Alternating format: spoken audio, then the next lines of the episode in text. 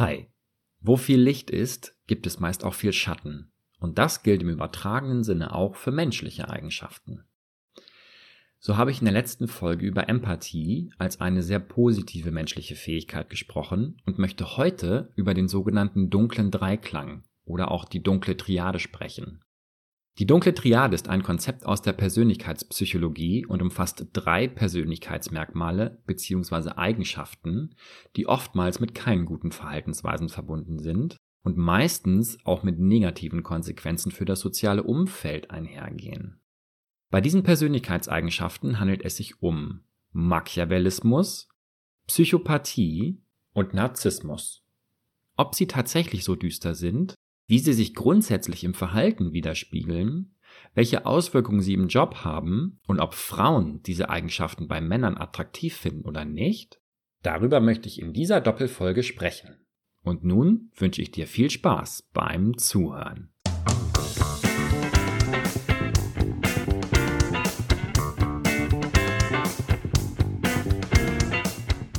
Herzlich willkommen zu Tell, Talk and Teach der Podcast rund um alles Psychologische. Schön, dass auch du wieder mit dabei bist.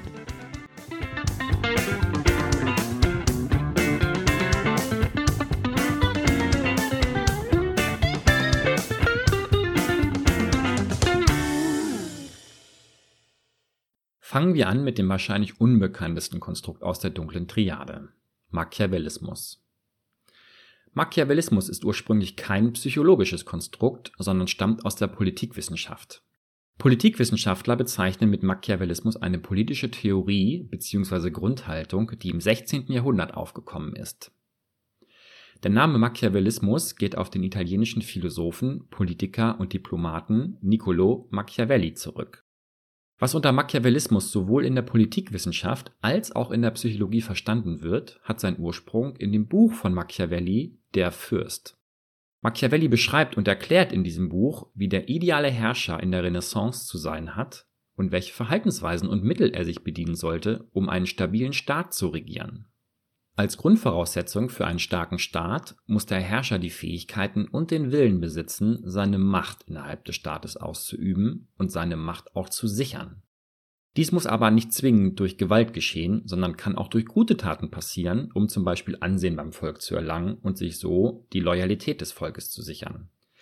Gemäß dem Sprichwort Der Zweck heiligt die Mittel ist laut Machiavelli allerdings jedes Mittel recht, um den obersten Zweck, das oberste Ziel eines Herrschers zu erreichen, nämlich die Sicherung seiner Machtposition.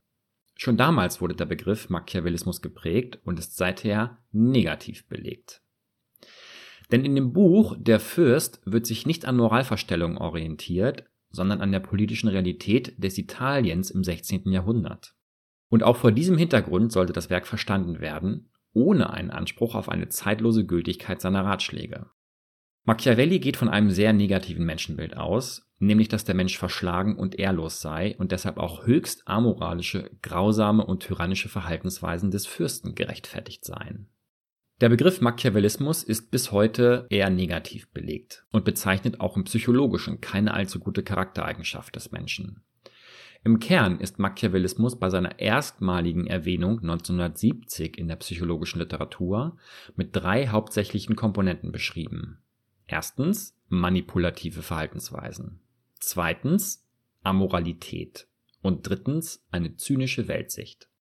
Manche Autoren heben die manipulativen Verhaltensweisen von Machiavellisten hervor, andere wiederum beschreiben es nicht mit dem Begriff der Manipulation, sondern schlicht und einfach damit, dass Machiavellisten das tun, was funktioniert, um das Ziel der Machtsicherung zu erreichen.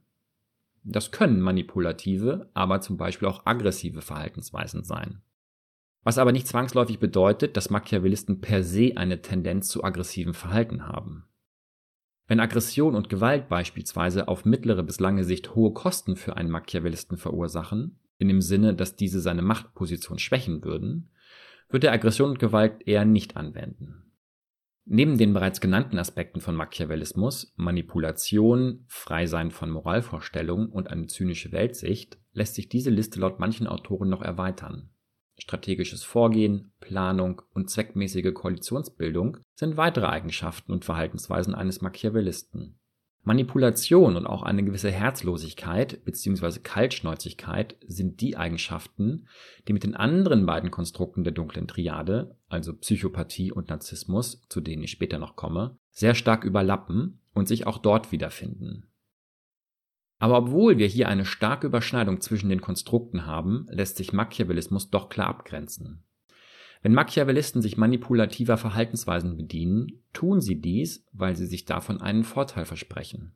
Dabei gehen sie vorsichtiger, strategischer und auch flexibler vor als beispielsweise Psychopathen. Machiavellisten versuchen dabei möglichst effizient vorzugehen. Im Vergleich dazu manipulieren Psychopathen aus Gewohnheit oder aus Spaß oder auch aus einem Impuls heraus, während Narzissten oftmals aus einem reinen Geltungsbedürfnis heraus und für ihr Ego manipulieren. Obwohl es in dem Buch von Machiavelli hauptsächlich darum geht, seine Machtposition als Herrscher zu erhalten und dieses Motiv und Ziel allem Handeln übergeordnet ist, kann ein Machiavellist aus psychologischer Sicht durchaus auch andere Motive und Ziele haben, die er stringent verfolgt. Es ist also grundsätzlich auch möglich, dass ein Machiavellist prosoziale Ziele verfolgt, zum Beispiel den Klimawandel zu stoppen oder den Hunger auf der Welt zu stillen. Das Kennzeichen eines Machiavellisten ist also nicht zwingend Sicherung der Macht, Erlangen von Reichtum, Status und Prestige, sondern das Verfolgen eines Ziels mit allen notwendigen Mitteln. Auch wenn diese beispielsweise kriminelle Mittel und Verhaltensweisen sind, wie Diebstahl, Bestechung oder Sabotage. Machiavellisten haben außerdem, wie bereits gesagt, einen sehr zynischen Blick auf die Welt und trauen anderen Menschen und ihren Absichten eher weniger. Insbesondere, wenn es einem Machiavellisten darum geht, Macht und Reichtum zu erlangen, unterstellen sie auch anderen Menschen diese Ziele und sind somit sehr misstrauisch. Sie vermuten, dass die anderen ihnen Hab und Gut wegnehmen wollen und auch vor nichts zurückschrecken, dies zu tun. Kommen wir nun zum zweiten Konstrukt der dunklen Triade, Psychopathie. Bevor ich dir erzähle, wie genau Psychopathie definiert ist und was es damit auf sich hat, möchte ich zunächst einmal auf einige gängige Alltagsannahmen zur Psychopathie eingehen. Alltagsannahme 1. Psychopathie geht immer einher mit gewalttätigem Verhalten. Oftmals ist es so, wenn man den Begriff Psychopath hört oder jemand als solches bezeichnet wird, denken wir an eine gewalttätige Person oder gar einen Serienmörder. Diese Vorstellung wird sicherlich auch durch Filme, wie sie zum Beispiel in Hollywood gedreht werden, in unserer Gesellschaft erzeugt. Allerdings ist es so, dass Psychopathie durchaus auch ohne kriminelle oder gewalttätige Verhaltensweisen einhergehen kann, da diese nur ein Teil von weiteren antisozialen Verhaltensweisen innerhalb des Psychopathiekonstruktes darstellen. Und so geht Psychopathie nicht immer Hand in Hand mit Gewalt, obwohl es Hollywood oftmals so darstellt. Alltagsannahme 2. Man wird nicht zum Psychopathen gemacht, man wird als ein Psychopath geboren.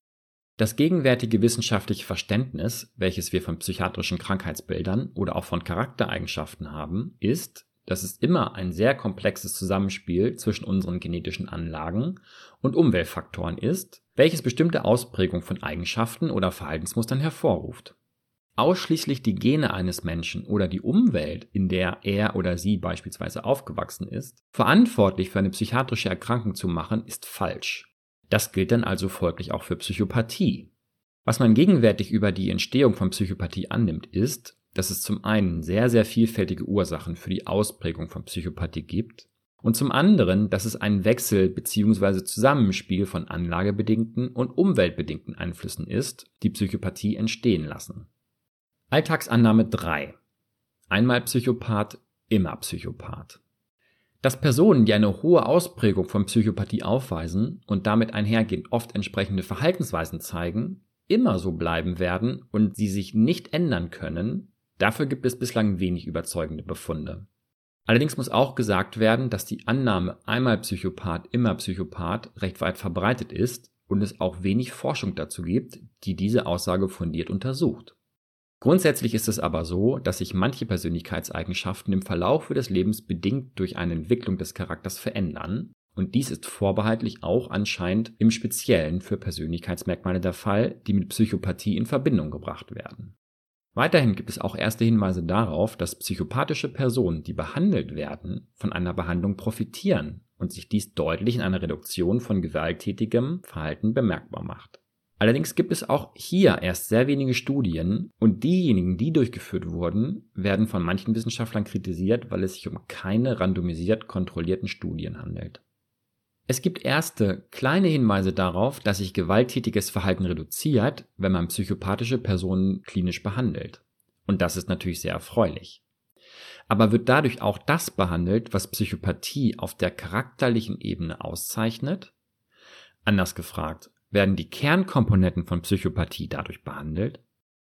Kurzum, bislang gibt es keine Befunde, die darauf hindeuten, dass sich das, ich nenne es mal das charakterliche psychopathische Fundament, durch eine Behandlung ändert. Allerdings gibt es auch hier so gut wie bislang keine Forschung dazu, die sich explizit mit dieser Frage beschäftigt hat. So, aber kommen wir nun zu der Frage, was ist Psychopathie eigentlich genau? Dies ist eine sehr, sehr schwer zu beantwortende Frage und auch in der Forschung ist man sich darüber noch nicht einig. Schaut man sich das DSM-Manual an, das ist ein offizieller Leitfaden, um psychische Störungen zu diagnostizieren, so lässt sich Psychopathie noch am ehesten als antisoziale Persönlichkeitsstörung bezeichnen. Es gibt aber im DSM-Manual keine einheitlichen Diagnosekriterien für Psychopathie. Die antisoziale Persönlichkeitsstörung, kurz ASPD, wird oftmals gleichgesetzt mit Psychopathie, jedoch zeigen manche Autoren auch ganz klar Unterschiede auf. So finden sich in Messinstrumenten für die ASPD oftmals ein Schwerpunkt auf antisoziale, kriminelle und, etwas weniger betont, auch auf gewalttätige Verhaltensweisen. Während Messinstrumente für Psychopathie zwar auch nach Verhaltensweisen fragen, die aber eher einen Rückschluss auf Persönlichkeitseigenschaften zulassen sollen, um eine psychopathische Persönlichkeit zu charakterisieren. So könnte man also die ASPD eher als eine übergreifende Bezeichnung für verschiedene spezifischere Störungen bezeichnen, die durch kriminelle Handlungen, Täuschung sowie Unverantwortlichkeit geprägt sind, ohne dass diese genauer im DSM noch feiner klassifiziert werden. Schaut man sich an, welche Bereiche in einem der bekanntesten und weit verbreitetsten Messinstrumente für Psychopathie, nämlich die Psychopathie-Checkliste in der revidierten Form aus dem Jahre 2003, abgefragt werden, so sind dies zwei Faktoren mit jeweils noch zwei weiteren Unterfacetten. Der erste Faktor erfasst interpersonelle Kennzeichen von Psychopathie, also Verhaltensweisen bezogen auf zwischenmenschliche Beziehungen sowie affektive Kennzeichen von Psychopathie. Hier finden sich dann auch Ähnlichkeiten zu Narzissmus wieder, zum Beispiel in Form von einem gewissen Grandiositätserleben oder auch manipulative Verhaltensweisen und oberflächlicher Charme. Aber auch ein fehlendes Empfinden von Schuld und Reue, mangelnde Empathie und sehr, sehr oberflächliche Emotionen sind Dinge, die mittels des ersten Faktors der Psychopathie-Checkliste abgefragt werden. Der zweite Faktor bezieht sich auf antisoziale Verhaltensweisen und Merkmale. Hier finden sich dann Fragen zu kriminellen Verhaltensweisen und Aggressionen, insbesondere als Reaktion auf Provokation, Verantwortungslosigkeit, Alkohol- und Drogenproblemen, aber auch zu Impulsivität und dem Bedürfnis nach Sensationserleben, also salopp gesagt dem Adrenalinkick. Die Psychopathie-Checkliste wird in Interviewform durchgeführt und der Interviewer sollte immer ein erfahrener Psychologe oder Psychiater sein, der neben den erreichten Werten auf der Psychopathie-Checklistenskala auch immer noch seine Experteneinschätzung mit einfließen lässt. Bei der Auswertung der Psychopathie-Checkliste gibt es deswegen auch keinen offiziellen Grenzwert, ab dem man als Psychopath klassifiziert wird. Die Durchführungsdauer beläuft sich auf circa drei Stunden. Personen, die als hochpsychopathisch anhand der umfassenden Experteneinschätzung eingestuft werden, unterscheiden sich eher in dem extremen Ausmaß ihrer psychopathischen Eigenschaften und Verhaltensweisen, als dass sie besondere oder spezifische Eigenschaften besitzen im Vergleich zu Nicht-Psychopathen. Es wird geschätzt, dass ca. 1% der generellen Bevölkerung so hohe Werte erreichen, um als Psychopath zu gelten. Zu beachten ist allerdings, dass die Psychopathie-Checkliste anhand von einer Stichprobe entwickelt wurde, die inhaftierte Sträflinge umfasste. Deswegen sind auch Fragen zur Kriminalität und Aggression hierin verstärkt enthalten. Dies ist dem Umstand geschuldet, dass dieses Messinstrument entwickelt wurde, um Psychopathie bei straffälligen Personen zu diagnostizieren. Von daher wird manchmal zu Recht hinterfragt und auch kritisiert, wie gut die Psychopathie-Checkliste das Konstrukt bei Menschen erheben kann, die nicht straffällig geworden sind. Das bekannteste Messinstrument für Psychopathie, welches für nicht straffällige Personen entwickelt wurde, ist ein Selbstbericht-Fragebogen. Das Psychopathie-Persönlichkeitsinventar, kurz PPI. Dieser Fragebogen wurde anhand von nicht klinischen studentischen Stichproben entwickelt. Er enthält insgesamt über 150 Fragen, von denen jedoch keine einzige explizit nach kriminellen Verhaltensweisen fragt.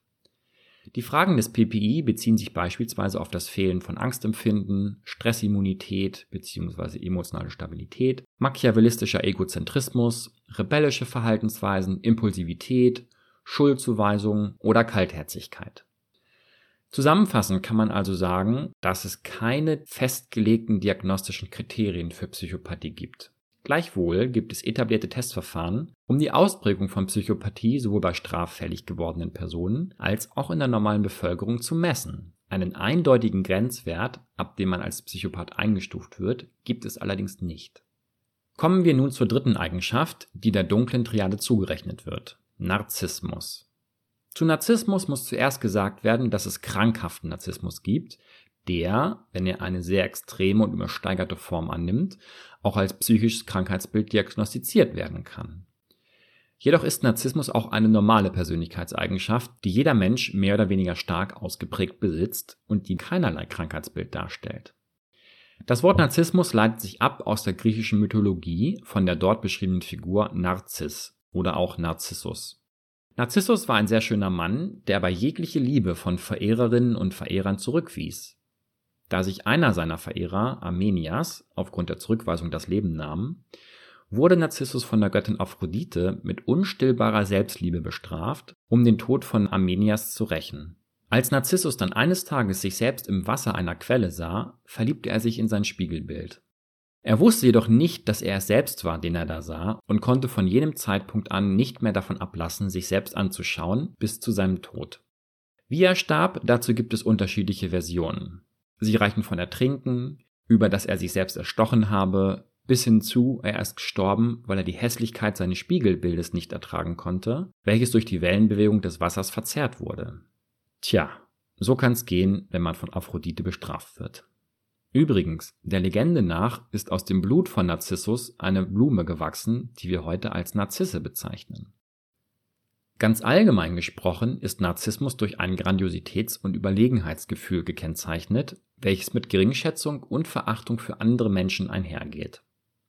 Gleichzeitig haben Narzissten aber auch ein starkes Verlangen, Bestätigung von anderen Personen zu bekommen. Laien verbinden mit dem Begriff Narzissmus oftmals Verhaltensweisen wie Angeben oder Prahlen, die Aufmerksamkeit auf sich ziehen oder wenn sich jemand sehr privilegiert fühlt und meint, etwas Besseres zu sein.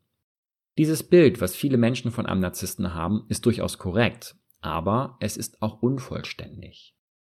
Narzissten haben nämlich durchaus auch eine verletzliche Seite. Sie achten oftmals sehr darauf, wie andere Personen sie wahrnehmen, und das sollte natürlich sehr positiv sein.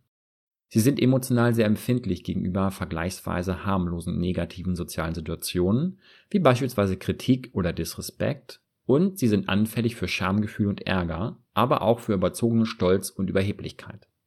Narzissmus hat drei Hauptelemente. Zum einen die Selbsterhöhung oder auch ein übersteigertes Selbstbild im Sinne einer sehr und zu positiven verzerrten Selbstwahrnehmung. Narzissten haben ein überzogenes Gefühl der Selbstherrlichkeit und nehmen sich selbst gegenüber anderen als überlegen wahr, zum Beispiel wenn es um Intelligenz geht. Auch überschätzen sie ihre Fähigkeiten, ihre Erfolge und ihre physische Attraktivität. Ein gewisses Maß an Selbstüberschätzung ist sicherlich normal und auch gut, aber bei Narzissten ist dies ins Extrem übersteigert und dies vor allem auch in sozialen Situationen, in denen es unangebracht ist. In Situationen, in denen zum Beispiel sehr viele Menschen vorsichtig wären, ihre Fähigkeiten und Erfolge überzogen zur Schau zu stellen, weil sie dann als arrogant oder egozentrisch wahrgenommen werden könnten, ist dies Narzissten völlig egal. Sie suchen regelrecht nach Möglichkeiten, sich so zu präsentieren, und dies führt oft dazu, dass Narzissten als Snobs wahrgenommen werden. Narzissten fühlen sich überlegen und als etwas Besonderes und sind davon überzeugt, dass sie mehr verdienen als andere. Wenn sie nicht das bekommen, was sie glauben zu verdienen, reagieren sie oftmals mit Anfeindungen. Das nächste Kennzeichen von Narzissmus ist das Bedürfnis danach wahrgenommen und bewundert zu werden. Damit einher geht ein gewisser Egozentrismus, also die Überzeugung, dass sich alles nur um sie zu drehen hat. Folglich stellen sie sich sehr gern ins Zentrum der Aufmerksamkeit und sind in Unterhaltungen sehr bestimmend. Anfangs sind andere Menschen oft von Narzissten beeindruckt, weil sie auch sehr selbstsicher auftreten, in Kombination mit einer auffallend adretten Wirkweise. Aber wenn Narzissten tatsächlich so von sich selbst überzeugt und auch so von sich eingenommen sind, dass sie so wichtig und so vollkommen seien, warum brauchen sie dann noch die Bestätigung von anderen Personen hierfür? Hierzu gibt es verschiedene Mutmaßungen. Zum einen könnte es sein, dass Narzissten diese andauernde Bestätigung brauchen, weil sie tief, tief in ihrem Inneren sehr, sehr unsicher sind und sich eigentlich nicht mögen. Andere Erklärungen gehen in die Richtung, dass das Überlegenheitsgefühl, welches ein Narzisst hat, per se instabil ist und Narzissten deswegen immer wieder die Bestätigung brauchen, um sich auch sicher sein zu können, dass sie tatsächlich besser sind als andere Personen. Ein drittes Kennzeichen von Narzissmus ist eine herablassende und ausbeuterische Art anderen Menschen gegenüber. Narzissten werden recht schnell feindselig. Sie sind impulsiv, streitlustig, nicht sonderlich empathisch, neigen dazu, andere zu manipulieren und sehen ihre zwischenmenschlichen Beziehungen oftmals als Mittel zum Zweck, um ihre eigenen Ziele zu erreichen.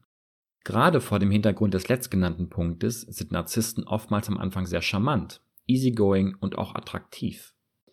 Aber dieses anfängliche Bild ändert sich dann über die Zeit oftmals, wenn ihre arroganten und aggressiven Wesenszüge und Verhaltensweisen mehr und mehr zum Vorschein kommen. Narzissten fügen ihren engen sozialen Beziehungen oftmals Schaden zu und opfern sie sogar zugunsten von Bewunderung. Doch wie entsteht Narzissmus? Wo liegt die Ursache? Grundsätzlich geht man davon aus, dass die Ursache in dysfunktionalen Erfahrungen in der Kindheit liegt.